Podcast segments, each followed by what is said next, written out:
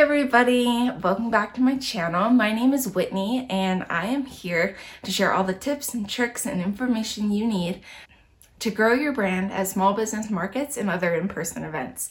So this video is going live in January and January is generally a slow retail month. I don't know of many markets that host big markets in January and people are just generally recovering from the holidays and they're not looking to spend a whole lot of money. So I have three things that you can work on during the slower retail season to just really prepare the foundation of your business for when things start to get busy again. My number one recommendation is to go through all of your favorite markets websites or their Instagram and see if they've got updated market dates for the new year. I like to go through my calendar and write in the markets that I want to participate in for the whole year.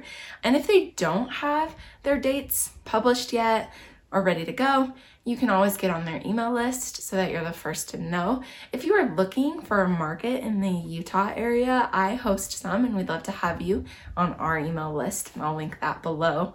I also have a really awesome resource that is a market directory that I'm adding to all the time. So basically I have searched through Instagram and the internet and gotten recommendations from vendors of markets to participate in. So if you get on our email list, you can get that completely free and you can kind of start to build out your schedule for the year. The second thing I recommend doing is some inventory management. So if you're like me, you might be selling on multiple platforms. I like to sell on Etsy and Faire and my own website and in-person events and markets and things like that. So January is a great time to pull out your inventory and update those numbers across all of your platforms. It's also really great to see what you have left and what you need to order more of. I have found that this is a great way to get full data and tangible evidence of what products are going really well. So sometimes I'll pull out a bin and I'll notice that I've got six or seven of a certain color. And then I know that, hey, that color is maybe not hot right now or isn't trending. Don't need to buy any more of those. Or on the flip side, I can say, oh wow, I am all out of this certain product. It went really well. Let's order more. So that can just be a helpful tool to use in January. Along with kind of inventory management, it's a great idea to look through your data and your stats. You can do this on Etsy or Instagram or on your own website and kind of get an idea of which of your products are getting the most looks, which are getting the most orders. What was your most profitable product?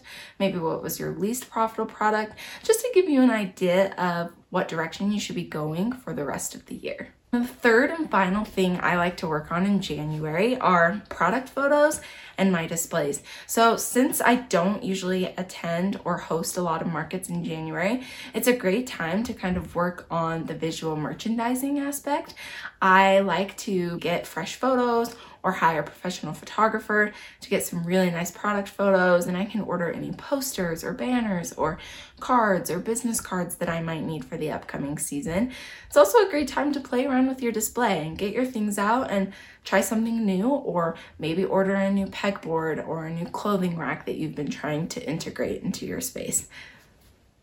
All right, I hope this video is helpful for you guys. And if you end up doing any of these three things in January to kind of prep for the year, please let me know. I am at whitney.coburn over on Instagram and we'd love to have you subscribe here and follow us over there. See ya.